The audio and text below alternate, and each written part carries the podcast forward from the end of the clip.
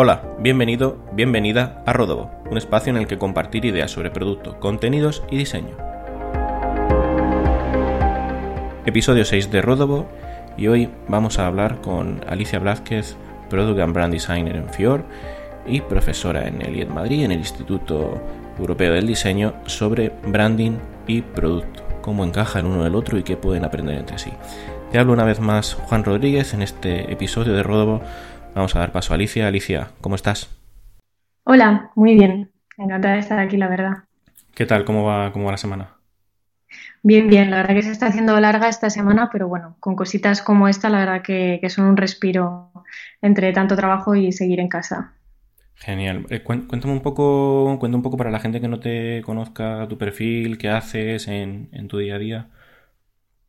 Vale, bueno, a mí me cuesta bastante definirme porque creo que tengo un perfil un poco híbrido y dentro de, lo híbrido un poco más híbrido.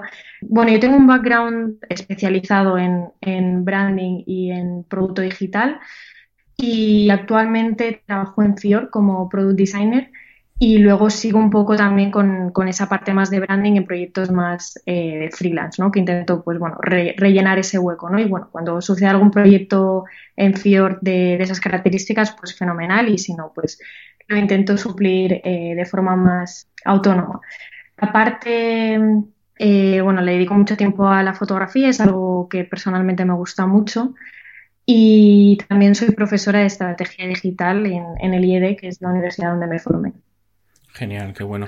De hecho, hoy que vamos a hablar de, branding en, su mayoría, que a mí es un tema que, me gusta bastante y me encaja sobre todo pues ese perfil que has comentado pues entre product designer y, branding y quería abrir el primer, el primer tema que es cómo encaja en, un día a día branding y, diseño de producto, qué puede aprender el uno del otro. Bueno, yo creo que eh, están totalmente ligados, ¿no? Al final, cuando hablamos de, de branding, hablamos de, algo muy amplio, ¿no? De, esa percepción que tenemos sobre, sobre una marca. Al final, branding engloba eh, ese hilo conductor entre, entre marketing, entre el producto, si, si lo tiene, eh, bueno, un poco entre todos los puntos de, de, contacto en los que, en los que la, marca, digamos, o esa organización se manifiesta, ¿no? Y crea una percepción eh, en el usuario, en el cliente. En este punto, obviamente, uno de los puntos de contacto puede ser el producto, ¿no? Por ello, al final, no deja de ser un elemento más dentro de todo ese ecosistema. Obviamente, para muchas organizaciones es el, punto más importante, ¿no? O, el único que tiene o, el, que tiene una relación directa con los usuarios. Por eso, bueno, pues al final es, todo parte del mismo ecosistema, ¿no? Eh, si hablamos más en términos de marca, obviamente, de nuevo también el, producto sigue siendo un, punto de contacto más de, esa marca, ¿no? Y es un, es un espacio eh, donde tiene que, reflejarse todos esos valores de marca, todo aquello eh, con lo que se relaciona con el cliente. Genial. Para mí, por ejemplo, pensar en, marca, en, en diseño de productos sin tener muchos conocimientos, a mí me ayuda a plantearme otro, otro enfoque visual y sobre todo a tangibilizar la experiencia y la identidad que, de algo que por sí no es tangible. No sé si, si a ti te ayuda a trabajar el branding también para diseño visual o en ese sentido también. Por ejemplo, tengo una, una frase que siempre me llevo que siempre me llevo pues cuando, cuando hago alguna reunión, algún workshop, que si, si tienes un martillo y eres carpintero, todo lo ves como un clavo. Entonces, en ese sentido, no sé si el branding ayuda a salirse un poco de, esa percepción de verlo todo como muy, muy igual y, tener como otro enfoque, otro enfoque visual para hacer ese diseño de producto. Efectivamente, o sea, al final cada producto, aunque haya muchas similitudes en, distintos productos ¿no? o en distintos sectores, al final cada producto tiene una diferenciación, eh, una forma de, bueno, pues una forma de, decir que, al final está haciendo algo distinto a su competencia y eso al final se tiene que reflejar de alguna forma en, términos visuales, ¿no? Y, tratar de crear ese storytelling en, un producto digital que está ligado a, lo que esa organización quiere representar es, fundamental. Y, por supuesto que ayuda, ¿no? Porque si no, es difícil encontrar a qué agarrarte para estar comunicando, ¿no? Al final el producto es un espacio más donde, donde tratar de contar una historia. Y esa historia viene al final totalmente ligada a lo que es la organización en sí, ¿no? Y lo que intenta plasmar en cada uno de esos puntos de contacto que tiene con el cliente. Entonces, es fundamental, yo creo, eh, tratar de, estar muy cerca de, esos valores, de, cómo eh, se expresa en términos visuales la marca y que al final el, producto digital sea un recorrido más eh, de esa expresión de, marca. Genial. Una, una pregunta que siempre, que siempre me he hecho yo es cómo, cómo se puede diferenciar un, un buen proyecto de branding, te lo digo sin estar muy muy ligado en mi día a día a la creación de branding y sí tanto a, diseño de producto, pero más en la parte de, investigación. Para diferenciar un buen proyecto de branding, pues pienso a lo mejor en consistencia, coherencia, formatos, en, en otras como mm, confianza y, más adelante incluso lealtad. Y luego también inspirar, como puede ser el caso de eh, pues en marcas tipo Harley o Tesla que están más centrados en, en innovación y pueden correr pues ese riesgo en, en producto. No sé cómo ¿Cómo crees tú que se puede diferenciar pues, un buen proyecto de branding cuando lo ves? Que dices, vale, esto está construido y, tiene pues esos, cimientos. Yo creo que eh, sobre todo, yo creo que cuando algo está bien hecho lo ves eh, básicamente porque hay una consistencia enorme en lo que quiere comunicar y en cómo lo comunica. Una de las cosas que, más disfruto al, al, ver un proyecto es tratar de leer lo que está queriendo comunicar, ¿no? Porque ha tomado ciertas decisiones antes de, hacer ese ejercicio, ¿no? De, tratar de entender y, de lectura. Y es muy bonito cuando, cuando lo ves, ¿no? Cuando lo entiendes o cuando ya conoces eh, la organización y, ves cómo le está plasmando y ves ciertos guiños eh, que van, que te están mostrando al final eh, sus valores, su concepto de una forma creativa, ¿no? Se trata de eso. O sea, por, por una parte, eh, esa quizás experiencia más eh, conceptual. Luego, si hablamos más en aspectos visuales, por supuesto, eh, pues bueno, pues fijarnos ¿no? en los detalles, ¿no? En qué pues en qué tipo está utilizando y por qué se trata de comunicar algo, si es consistente, si está arriesgando a través de esa expresión tipográfica como puede ser su voz y su tono, si está ligado a sus valores, y así un poco como con, todos los, elementos. ¿no? Al final, obviamente, siempre buscamos esa consistencia, eh, esa coherencia ¿no? que comentas, que, al final es fundamental y, hace, lo empaca, ¿no? hace que, que un proyecto sea sea algo brillante. Eh, al final hay muchos, eh, yo creo, eh, muchos pequeños elementos y se trata de eso, ¿no? De, jugar con ellos para llegar a crear algo en su totalidad también distinto y, con esa coherencia. O sea, es más como coger esos valores que están escritos y ir uniendo como puntos y ir dotando a esos puntos y a esos valores que están escritos de una identidad que hable por sí sola a través de tipografía, colores. Ahí yo creo que es cuando se llega al éxito, ¿no? Porque al final hay una coherencia y, una tangibilización de aquello que, te representa, de aquello que eres tú, de tu esencia. Y, yo creo que es fundamental, ¿no? Cuando, cuando eso no sucede, y cuando quizás se, se, puede diluir el diseño y, si quitamos ciertos elementos de marca de cualquier producto, de cualquier organización, lo, lo desnudamos de, diseño y no identificamos nada, o sea, lo, desnudamos de marca, perdón, y, no identificamos elementos reconocibles, yo creo que ahí pues estamos perdiendo esa gran oportunidad de comunicarnos a través del diseño, ¿no? que no deja de ser eso, de comunicación, de expresión, de un posicionamiento, de, de, una forma visualmente de qué eres. ¿no? Entonces, cuando no podemos encontrar eh, o no identificamos qué es lo que de lo que nos está hablando una organización a través de diseño, yo creo que se está perdiendo una oportunidad y que, hay un problema, ¿no? Que al final es un punto de, entrada para, clientes, ¿no? Estamos rodeados de diseño, entendemos el, diseño, lo, utilizamos cada día, ¿no? Es parte de nuestras vidas y es como entendemos el mundo. Hmm. A mí me encanta sobre todo la parte de, de inspirar, porque puedes tener el mejor producto del mundo, que si no inspiras a una comunidad, pues como por ejemplo pasó con con Apple cuando, cuando empezó, si no mueves algo dentro probablemente no termines escalando al final. Pues para mí es súper importante la parte de, inspirar y, que la marca sea también una parte muy... Eh, que, tenga como una parte más de mm, también juntar tanto lo visual como la parte narrativa. Eso para mí es eh, pues súper importante, al menos desde fuera, desde la perspectiva de no trabajar tanto, tanto branding como para diferenciar un buen proyecto de uno que se me queda, pues quizá un poco, un poco más, eh, un poco más cojo. Mm. En esta parte se suele decir que el diseñador es mejor cuanto más se adapta y menos estilo tiene. No sé si eso pasa también en, en, branding. Bueno, yo creo que eso es un temón, ¿no? Porque ahí hay diferentes tipos de, profesionales, ¿no? Hay gente que, digamos que es un diseñador marca, que al final tiene su estilo y que los clientes eh, pues acercan al diseñador por precisamente por, ese sello, ¿no? Por ese estilo, porque al final eh, hay algo que, les atrae y que quieren incorporar en, su organización, ¿no? Ya sea puntualmente, ya sea para, para simplemente, bueno, para, realizar un cambio en, en esa organización. Entonces, pues hay ese tipo de diseñadores, Eh, y luego hay diseñadores que, se adaptan más a, una, bueno, a unas necesidades de cliente. Yo creo que ahí es la diferencia está mucho en cómo se relacionan eh, los clientes con los diseñadores y viceversa, ¿no? Cuando tú trabajas en una organización eh, que tiene ya un estilo en sí, eh, puede ser más marcado o menos, tiene una forma de hacer las cosas, eh, tiene una tipología de proyectos concreta que hace, al final tú eres esa organización, ¿no? aunque sea durante toda tu vida o sea durante un ratito, ¿no? Al final tú como diseñador debes adaptarte a eso porque los clientes están yendo a esa organización precisamente por, ese tipo de trabajo, por ese estilo, ¿no?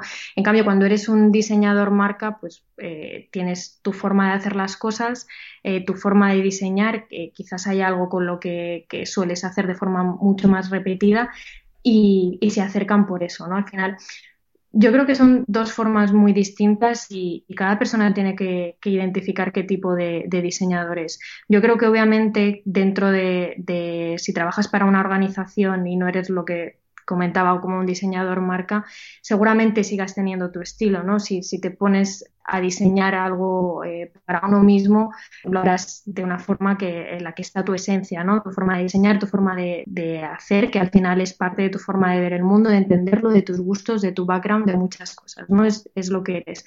Pero bueno, eh, aún así, si, si estás dentro de una organización, seguramente es un poco más acotado, ¿no? Bueno, yo creo que sucede y, sucede en muchas disciplinas, ¿no? Sucede en arquitectura, en moda, o sea, en, todo, ¿no? Sucede que, al final los clientes, pues, a veces saben muy bien lo que quieren y saben dónde ir a buscarlo y otras veces simplemente buscan más quizás ese acompañamiento consultoría y una forma más amplia de co-crear conjuntamente. Mm. Yo creo que son dos visiones súper válidas y, en las que, pues bueno, la gente que es más diseñador marca y que, creo que es un reto muy difícil llegar a ello, llegar a crear tu esencia y que encima te busquen por ello, creo que tiene que ser muy bueno también. Sí, me pasa cuando vi, por ejemplo, la primera, por primera vez la página de, de Cuchillo, del estudio, entendí muy bien el concepto de, diseñador de, marca que estaba diciendo. Es algo como muy, muy único, muy propio y también pasa en, fotografía. A mí que también me gusta la fotografía analógica, me pasa que según voy viendo eh, cada vez más eh, fotógrafos y fotógrafas eh, que disparan en, en, analógico, me suele pasar que cojo siempre lo que más me llama la atención, lo que más me atrae la forma de revelar, lo que más me atrae de juntar los colores y eso pues lo vas añadiendo a, tu propia creación de como, como fotógrafo, como diseñador o como, como decías, como, como forma de ver el mundo. Mm, tenía también, em, sobre todo, tengo curiosidad por tú que estás desde dentro, ¿cómo te puedes diferenciar en, branding? Porque yo, por ejemplo, en, visual lo, hemos comentado fuera de micro, pienso en, en Google, que es una compañía de, del País Vasco, de una filial de, de Más Móvil, que se ha diferenciado muy bien por, por ilustración. Luego, también, ¿cómo te puedes diferenciar por branding? Pienso también en, en en este caso, por, por todos sus valores que, que transmite. No sé, desde dentro trabajando en, en, ello, ¿cómo te puedes diferenciar? ¿Cómo se llega a ese punto en el que, en el que dices, vale, eh, me voy a diferenciar por esto de, de mi competencia? Yo creo que todos los, eh, los ejemplos que mencionas y, y muchos que, se nos pueden venir a la cabeza como pues marcas que un poco se salen de la norma o que de, repente hacen algo distinto, creo que van muy ligado a, compañías que, en su esencia tratan de hacer algo distinto, ¿no? que aunque pertenezcan a un sector, su posicionamiento es precisamente cambiar las cosas, ¿no? Y de ahí que eh, en términos visuales les, les represente, ¿no? Que, busquen también esa diferenciación, porque al final es coherente con lo que quieren plasmar, ¿no? Con lo que son en esencia. Yo creo que también eh, algo muy común es, eh, y, que sucede mucho, es cuando tenemos identificados mucho los códigos de, los sectores. Yo creo que cada vez que trabajamos en, un sector característico, eh, sabemos que hay ciertos códigos que lo representan, eh, ya sea en términos de color, en términos de tipografía, en, muchos términos visuales. Y, todos tienen un porqué y tienen una historia y, un recorrido. Pero generalmente cuando, hay alguien que sale de la norma y que de repente cambia un poquito esos códigos o que, o que los evoluciona, que como decía, creo que siempre va ligado a un, posicionamiento eh, a una forma eh, de la organización de hacer distinto, yo creo que ahí es cuando de repente decimos, es que se puede hacer distinto, ¿no? Es que podemos trabajar en este sector y, hacer las cosas eh, de otra forma. Creo que, tiene que ser muy honesto siempre con, la organización, ¿no? Porque al final el diseño no es, no es, es, eso en, esencia.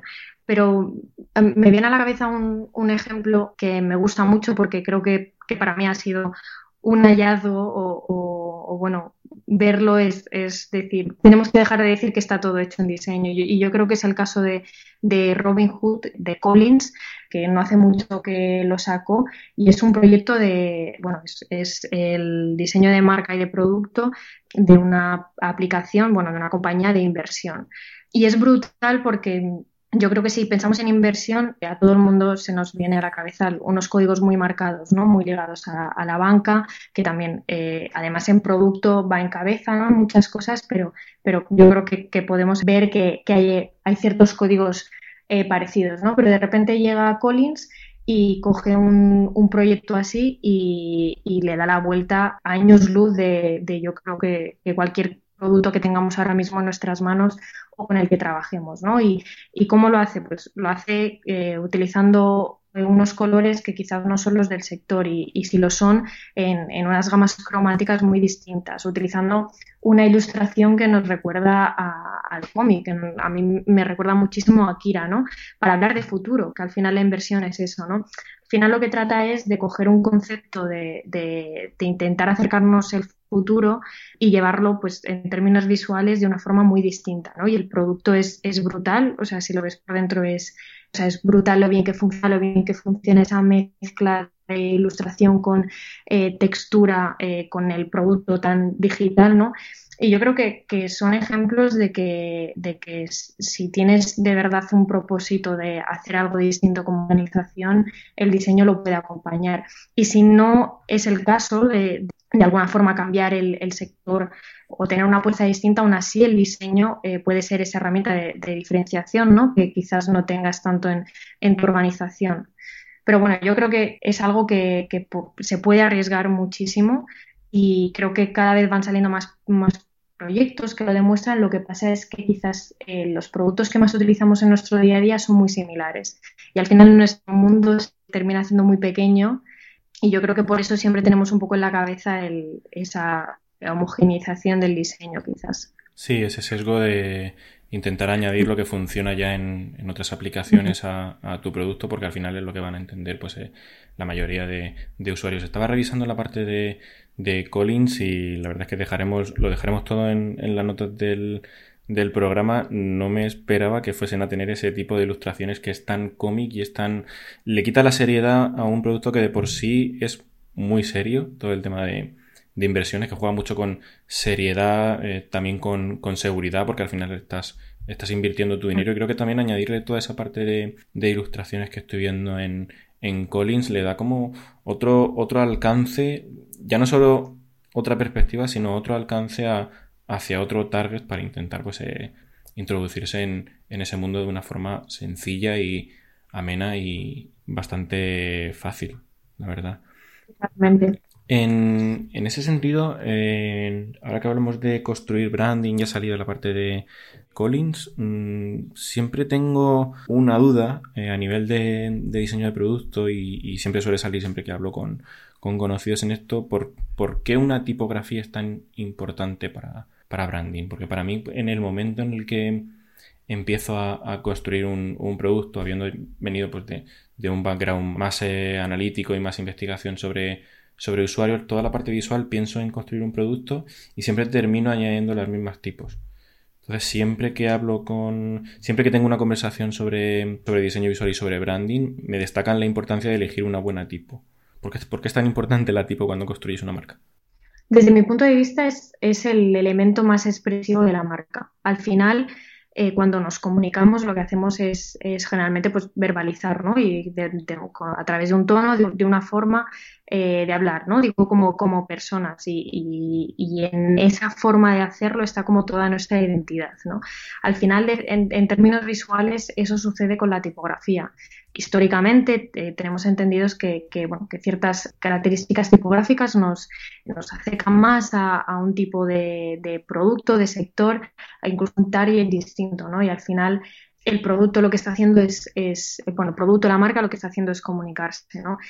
Es, yo creo que precisamente es súper importante por eso, porque tiene como toda la expresión, ¿no? Sabemos si, si nos está hablando de forma amable, si nos está hablando de forma seria, lo que nos quiere decir, ¿no? Nos lo está diciendo en términos visuales. Y, yo creo que por eso es tan importante y, al final, si cogemos cualquier marca que conocemos y, le cambiamos eh, las tipografías, nos va a estar comunicando algo distinto, ¿no? Yo creo que eh, voy a poner un ejemplo muy tonto, eh, pero es un poco como cuando vemos una peli de terror y de repente le ponemos una canción totalmente, pues de chiste, ¿no? De payasos, de repente cambia totalmente ese escenario, ¿no? No, lo percibimos igual, no, lo podemos vivir de la misma forma, ¿no? Yo creo que con la tipografía pasa lo mismo, ¿no? Mide un poco a otro extremo, pero para, intentar hacer ese símil. Sí, para eh, sobre todo elegir, legibilidad, ¿no? El elegir una albética o elegir, pues, eh, sea una futura o u otro tipo. Sí, o sea, sí, sí, es verdad que en producto es, es más difícil, ¿no? Eh, porque mm, estamos ya jugando con otros parámetros, ¿no? Y entran otras cosas en juego mucho más complejas como la legibilidad eh, en un producto, pues la, la, pantalla, mil cosas, ¿no? Y hay encontramos limitaciones, ¿no? Yo creo que a veces también nos hemos quizás agarrado un poco a esas limitaciones que quizás deberíamos empezar a pensar que no existen tanto, ¿no? Obviamente una serifa en un, en un producto depende de dónde la utilices y con qué tamaños es totalmente válida, ¿no? Y parece que hay cierto rechazo o miedo a utilizarla. Obviamente no vas a poner un texto eh, con un scroll infinito eh, para leerlo en, serifa porque no va a ser igual de cómodo, de cómodo porque va a cansarnos, pues lo mismo que sucede en un libro de texto, pero sí puedes tener titulares, por supuesto, y, hay muchos ejemplos, ¿no? Pero a veces yo creo que, vamos un poco a lo seguro también, bueno, ahí entran otro tipo de parámetros de, licencias y demás al final en un, en un producto y, bueno, pues otras cosas más ya ligadas con, con cliente, ¿no? Pero al final yo creo que si sabemos elegir el cuándo y, el por qué, eh, podemos jugar muchísimo con este tema. ¿Y se puede, se puede empezar a construir branding a partir de, una tipografía y el sentimiento, ese sentimiento que, que hablábamos que, que despierta la tipo? Por supuesto. O sea, al final, bueno, cada, cada proyecto tiene sus necesidades, ¿no? Hay proyectos el que prácticamente, si, si miramos los eh, recursos que tienen, los elementos que hay, hay proyectos que se construyen prácticamente con la tipografía, ¿no? Eh, muchísimos, y en los que es suficiente, porque quizás es una tipografía muy característica, eh, muy peculiar, y no necesita además elementos que, que lo acompañen, ¿no? Dependiendo obviamente de las necesidades de, de, la marca. Pero es, es, es, una de las principales cosas, yo creo que por las que siempre se empieza, ¿no? precisamente porque ahí está la expresión, ¿no? Y porque empezamos ya a ver cómo nos va a hablar esa marca y, a posicionarla. Una de las eh, principales cosas es ese posicionamiento tipográfico, ¿no? También te identifica o te eh, hace un poco que, que seas característico en el sector, ¿no? Es, es, o sea, como decías, al final es un elemento muy, muy fundamental. Y hablábamos antes de la homogeneización en, elementos visuales. ¿Por qué cuesta tanto, por qué crees que cuesta tanto romper los moldes? Yo al final me he encontrado con, lo hablamos también antes, eh, de ir seleccionando pues eh, lo, que el usuario ya ha cogido que es eh, normal, pues lo seleccionas para tu, para tu proyecto porque así ya es ese sesgo. ¿Por qué crees que tiene que cuesta tanto romper esos moldes? Bueno, yo creo que esto depende mucho de, un poco dónde nos situemos. ¿no? Yo creo que está muy ligado a, la cultura eh, de diseño que pueda haber, básicamente porque desde las organizaciones muchas veces hay mucho miedo, ¿no? Hay miedo a innovar, eh, hay miedo a, de repente pues cometer un error en, en, términos visuales y al final intentas agarrarte a lo que ha funcionado bien, aunque no sea de tu organización, sino que sea la de al lado, ¿no? Y ahí es cuando un poco empieza a, haber fricción y a, ver que, empiezan a aparecerse mucho los, productos. Yo ahí también he estado haciendo una reflexión y creo que muchas veces hablamos mucho de, del blending y, bueno, yo, también he hablado de ello, por supuesto, pero hablamos mucho de la homogenización y muchas veces eh, lo que hacemos es, no valorar los productos en, en todos sus elementos de marca, ¿no? Cuando generalmente ponemos los logotipos eh, y los comparamos eh, y vemos que todos se parecen, ¿no? Entre pues, Skype, Airbnb, Uber, bueno, todos utilizan las, las mismas tipologías de, de, tipografía y demás, al final estamos valorando un, un elemento pequeñísimo de la, de la marca como, como, puede ser el logotipo, ¿no? Esto pasa también mucho en, en marcas de moda, ¿no? donde pues, ha habido un cambio brutal desde una expresión tipográfica enorme en el logotipo a algo mucho más sencillo, más simple, justificado por esa también eh, pues, eh, adaptabilidad a, a, las nuevas eh, nuevos soportes como lo digital. ¿no? Pero al final una marca es muchísimo más que todo eso, que, o sea, que el, que el logotipo en sí, ¿no? tiene muchísima más expresión. Entonces, ahí es cuando de verdad tenemos que validar y, valorar eh, si, está habiendo una, diferenciación. ¿no? Como comentaba antes también, yo creo que uno de los principales problemas es que los productos que utilizamos son parecidos entre sí. Y yo creo que ahí es cuando también empezamos a pensar ¿no? que todo se parece mucho. Al final, yo creo que los productos eh, de los que estamos hablando, ¿no? Un poco pues Facebook, eh, bueno, Instagram, etcétera, o sea, son productos que, que conviven casi en un mismo ecosistema ¿no? y, que son, muy parecidos. Pero bueno, yo creo que esto es algo que, tiene que ir cambiando y tiene que ir cambiando por, por, una necesidad ¿no? de, empezar a hacer algo distinto.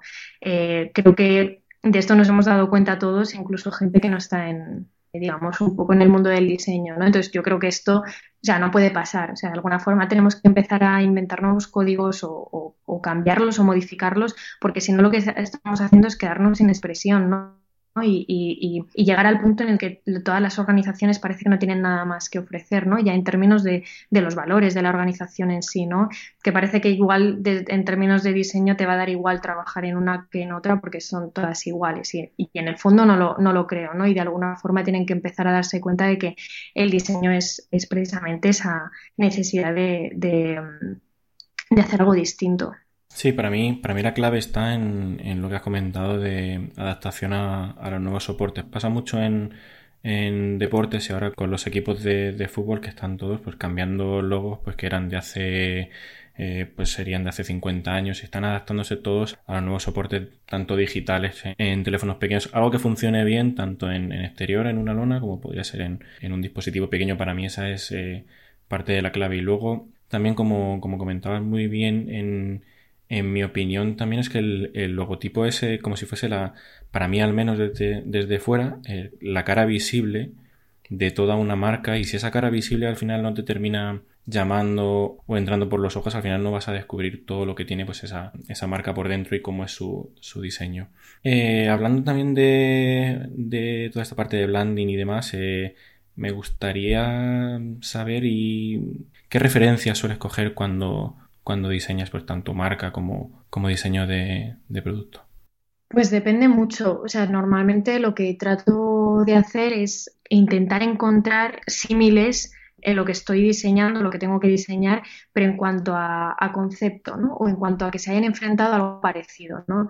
Eh, muchas veces no, la referencia no está en, o sea, si, si, por ejemplo estamos diseñando banca, la referencia no tiene por qué estar en banca, ni mucho menos, ¿no? Sino está en alguien que quizás se ha enfrentado al reto de diseño que estamos abordando. O no solo eso, sino que que haya de alguna forma hecho algo interesante que nos puede inspirar. ¿no? Eh, ahí al final las referencias son muy, muy distintas, porque dependiendo mucho del, proyecto, pues eh, tendrá sentido una cosa u otra. ¿no?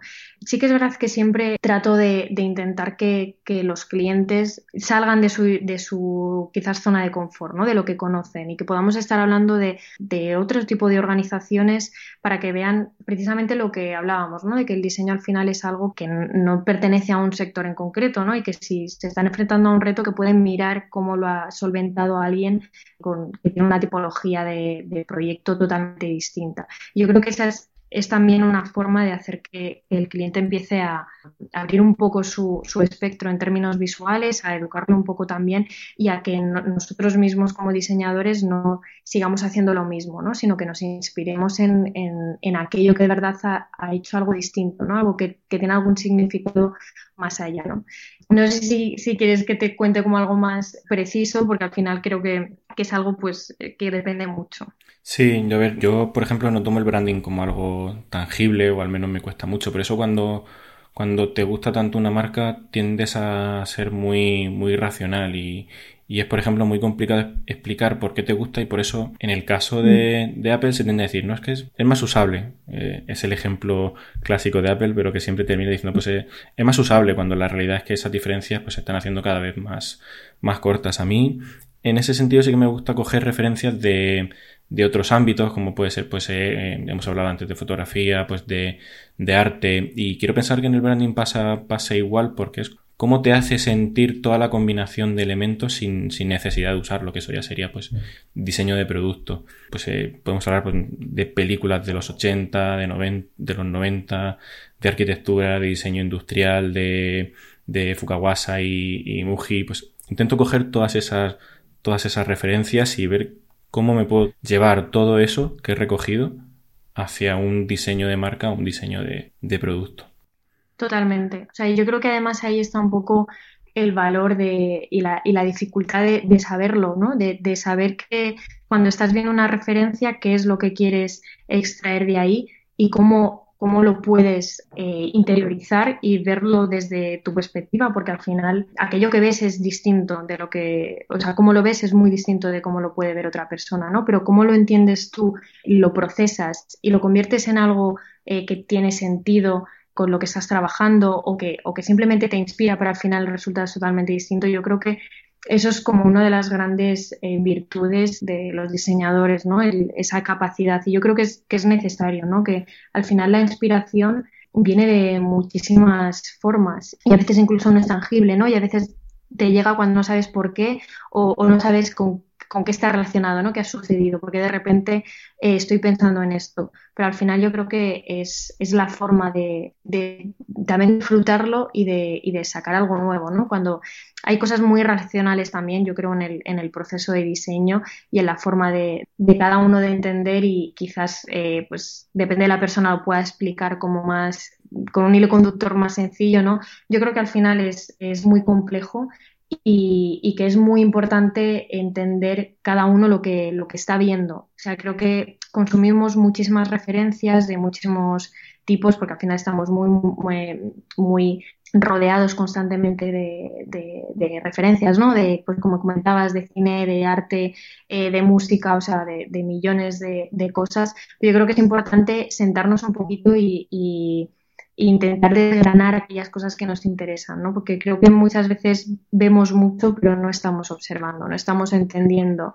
Y, no, no, quiere decir que no sea válido, ni mucho menos, pero creo que la magia sucede cuando de repente hacemos ese, ese, tenemos ese interés de ir un poquito más allá, ¿no? Y cuando entendemos las cosas, aunque sea nuestra forma, yo creo que es cuando podemos de ahí sacar algo eh, muy interesante. Sí, cuando, cuando te has parado un momento a pensar por qué te, por qué te ha llamado la atención, por ejemplo, a mí en, en películas de los 80 y 90, no sé, pues puede ser desde los Goonies, Regreso al Futuro y, y ese tipo de, de, películas me gusta mucho cómo mm, los colores que usan, los planos y luego en, en arquitectura pues cómo juegan con, con, todos los elementos y eso pienso también en, en llevármelo luego pues a un diseño de, de producto y, en, y en, lo que puedo coger de cada uno de esos ámbitos y, y sería pues cómo, cómo, colocar los elementos, cómo juntar pues esa tonalidad de, de, colores para hacer pues un diseño que a mí me, eh, que en ese sentido, como hablábamos, pues tanto encaje con, con la marca y yo me pueda sentir, pues eh, encaje con la marca y con, y con la empresa para la que estás diseñando y, y el diseñador pues también se sienta cómodo con ello. Si, si te parece, pasamos a las clásicas preguntas finales que, que suelo hacer en este, en este podcast. ¿Qué es lo próximo que, que, te gustaría estudiar? Pues en un mes más o menos eh, voy a empezar un curso de diseño sostenible para la economía circular. Es un tema que a mí me, me apasiona mucho eh, desde hace bueno, creo que desde que tengo memoria y siempre me, ha preocupado mucho, me ha interesado mucho el papel del diseñador en, este aspecto, ¿no? Y bueno, pues quería profundizar un poquito más y sobre todo pues poder hablar más de ello y, creo que los cursos al final tienen eh, pues dejan ese espacio para poder conversar y, dedicar mucho tiempo a algo que te interesa y, bueno pues tengo muchas ganas de, de hacer este curso. Y una pregunta que hacerle al, a la siguiente persona que, venga para? Pues es, es una pregunta bastante amplia que creo que se puede abordar de muchos, eh, bueno, de muchas formas distintas, pero creo que es interesante reflexionar un poco de cuál es el papel eh, que tenemos los diseñadores ante distintas crisis sociales, ¿no? como las que podemos estar viviendo ahora, eh, que no son pocas, no sé, me, interesa mucho eh, reflexionar un poco de, qué papel podemos tener, cómo debemos actuar, si es que debemos hacerlo, ¿no? no sé, eso ya será la, visión de cada uno. Hmm, muy buen tema. También dejo la anterior invitada, que es eh, Lu Gómez, una pregunta para, ti en este caso, que es ¿qué acciones llevas a cabo para, cuidarte a ti misma y no acabar quemada en un, en un trabajo que es muy exigente y en el que no siempre se puede desconectar? Yo creo que, bueno, creo que es un temor, ¿no? Y creo que nos hemos, sobre todo eh, en el momento en el, que, en, el, que, estamos viviendo, ¿no? Lo que, lo que nos ha tocado vivir, yo creo que, que por suerte ha, ha hecho que estemos hablando mucho sobre, sobre este tema, ¿no? Ya no solo por, por el tipo de, de, trabajo que tenemos, sino por la situación eh, que estamos viviendo y, y, que aflora, pues, bueno, muchos sentimientos, ¿no? Yo creo que es, que es muy importante tener un balance, ¿no? Y, cada uno sabe cómo llega a ese balance. Eh, es algo muy personal, pero creo que, debe existir. En mi caso, ese balance, bueno, yo lo, encuentro en el deporte, o sea, es mi forma de, desconexión, es mi forma de, de, no tanto desconexión, sino conexión conmigo misma, que creo que sucede muy, muy poco, porque al final eh, pues estoy todo el día conectada, ¿no? ya sea a compañeros, al, trabajo, a, redes sociales, o sea, es, un constante conectar con otras personas y siempre me pregunto que cuándo estoy conectando conmigo misma, ¿no? Y, bueno, yo sé que mi forma de hacerlo es a través del deporte porque es un momento en el que es, o sea, solo estoy en el ahora, no, no hay nada más y, y para mí es muy importante. Pero bueno, no solo eso, para mí también creo que algo que hace que, que esté bien y que pueda estar cuerda también en algunas eh, situaciones de mucho estrés es también parte de la alimentación. O sea, es, creo que, es, que quizás es algo que no se habla tanto, pero para mí es muy importante, ¿no? Y, y, yo noto mucho con el paso del tiempo, pues cuando hay eh, semanas de mucho estrés, ¿no? En el que empiezas a, a no cuidarte ni, ni haciendo deporte ni, ni, con una buena alimentación, a mí me pasa muchísima factura, ¿no? Luego también creo que la meditación, que es algo que he ido incorporando, es algo que me ha ayudado mucho. Y creo que sobre todo el hecho de quizás eh, buscar eh, ser lo más honesta conmigo mismo y conmigo misma y, ver cuando, cuando estoy bien y cuando no estoy bien y, hablar de ello y, comunicarlo, ¿no? Y ya sea de cara a la organización, a mí misma, o sea, como intentar escucharme y, hacerme caso y cuidarme, básicamente, ¿no? Que es un poco eso, es, no sé, es un poco la forma de, de sobrellevar eh, pues este tipo de trabajo también. Sí, a mí me pasa que solía pensar que mi trabajo, al hilo de lo, último que estaba comentando, de, pues hablarlo con, con la organización, con, con, la empresa, pues cómo, cómo te sientes en, en, tu día a día, yo solía pensar que mi trabajo era muy sencillo y que el, que el de los demás pues era muy complicado y eso además de generarme mucho estrés si no conseguía pues alcanzar unos objetivos o, o unas tareas diarias hacía que siempre estuviese en, mi cueva, por así decirlo, y que no explicase tanto lo que hacía tanto a la organización como, como pues eh, hacia afuera,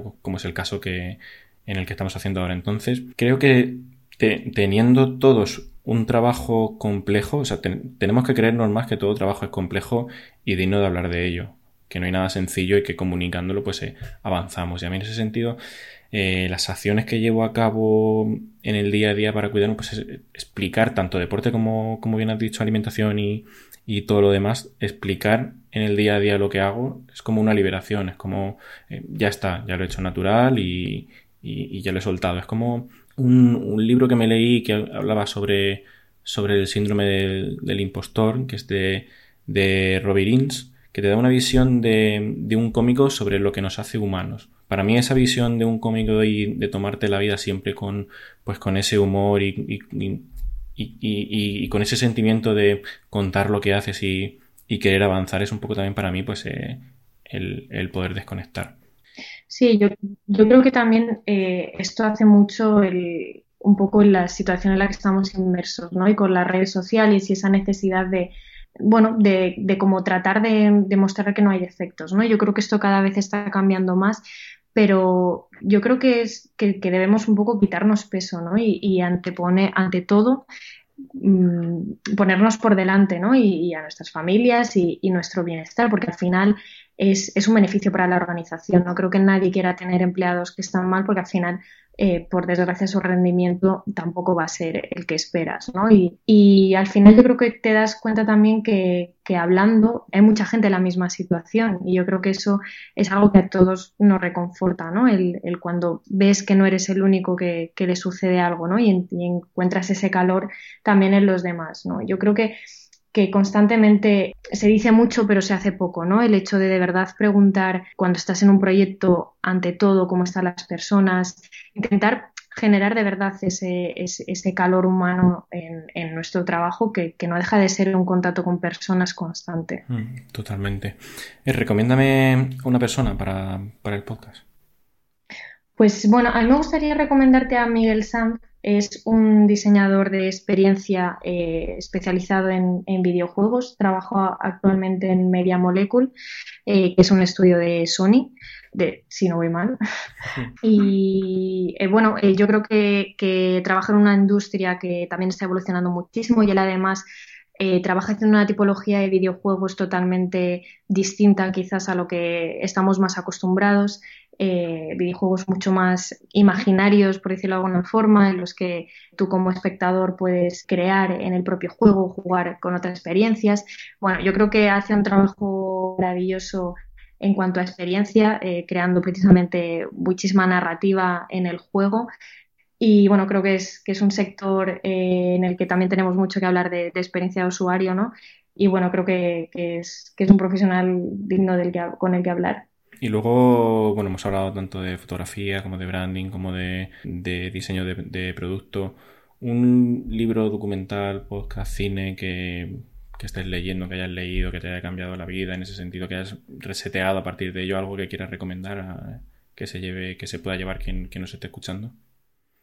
Pues voy a recomendar algo muy sencillo, que no me ha cambiado la vida, pero creo que, es interesante y está ligado un poco con lo que comentaba. Headspace, que yo creo que, todos lo, conocemos por, la aplicación y por pues, esa guía a la meditación que tiene a través de, pues, de, la aplicación que sacó, ha sacado en Netflix un programa y son unos capítulos que tratan de ser una introducción a la, a la meditación.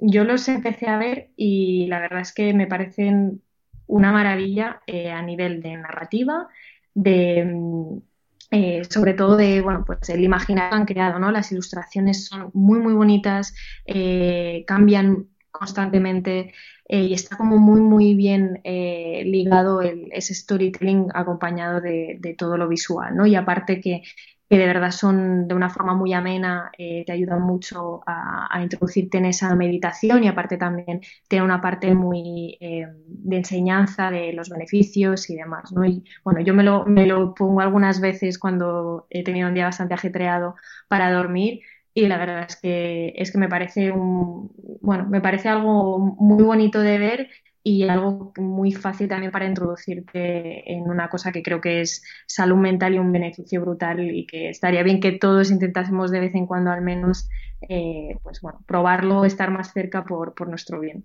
Sí, y además son, son episodios muy cortos, creo que son de 20-25 minutos y en 20-25 minutos ya te dejan 5 eh, minutos para que lo pruebes y, experimentes eso. La verdad es que la, la experiencia con, con, esa serie en, en Netflix es, eh, es, brutal. A mí me gustaría recomendarte, ahora que hemos hablado de, de fotografía, incluso de, de cómics, un documental de fotografía callejera de Nueva York de los 70-80 que se llama Everybody Street. Y luego un, un, un, libro eh, sobre la historia de, los cómics, ya que ha salido el tema de, Robin Hood y, Collins y demás, que se llama Understanding Comics, The Invisible Art de, Scott McCloud, que habla sobre, sobre la historia de los cómics y cómo se crean pues, eh, eh, todos esos visuales de, los cómics y, cómo se editan y cómo es el proceso desde que ideas el cómic hasta que hasta que el, que el cómic está en, producción. Y luego, siempre lo he dicho, uno de mis libros preferidos también para intentar entender pues, toda esta cultura de empresa que también lleva un poco hacia el, hacia el branding, es Creatividad S.A. de Camul, de, de Pixar, que si no lo has leído, para mí es un libro clave a nivel de, de cómo se tiene que crear pues, un, un, entorno de trabajo, que eso pues también es, también es marca al final. Sí, lo, me acuerdo que lo leí eh, cuando estaba en la universidad. Además, me interesó sobre todo porque, aparte de que, bueno, a mí me encanta Pixar, pero me interesó mucho porque justo había la, exposición en, en, la fundación de la Caixa.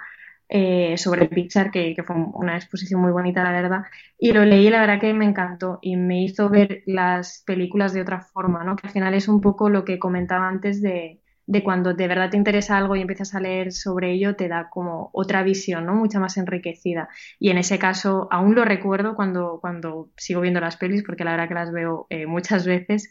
Siempre me acuerdo, me acuerdo de por qué construyeron esas historias y cómo lo cuentan, ¿no? Al final, bueno, eh, obviamente la narrativa es algo que se les da muy bien, ya sea explicándolo o creándolo en las películas, ¿no? Pero la verdad es que es un libro muy, muy bonito, que también te enseña un poco con lo que dices, ¿no? Cómo es trabajar en ese tipo de organizaciones y, sobre todo cómo se llega a esas ideas que, al final yo creo que son, son muy buenas y, siempre distintas. Genial, pues eh, hasta aquí este episodio. Darte las gracias una vez más por, sumarte a ello. Y, nada, a ti. Y nada, muchas gracias y espero que te, que te haya servido y, ah, que te haya servido y hayas eh, pues, eh, tanto aprendido algo como, como desconectar en este caso también. Por supuesto, ha sido un placer. Vale, gracias.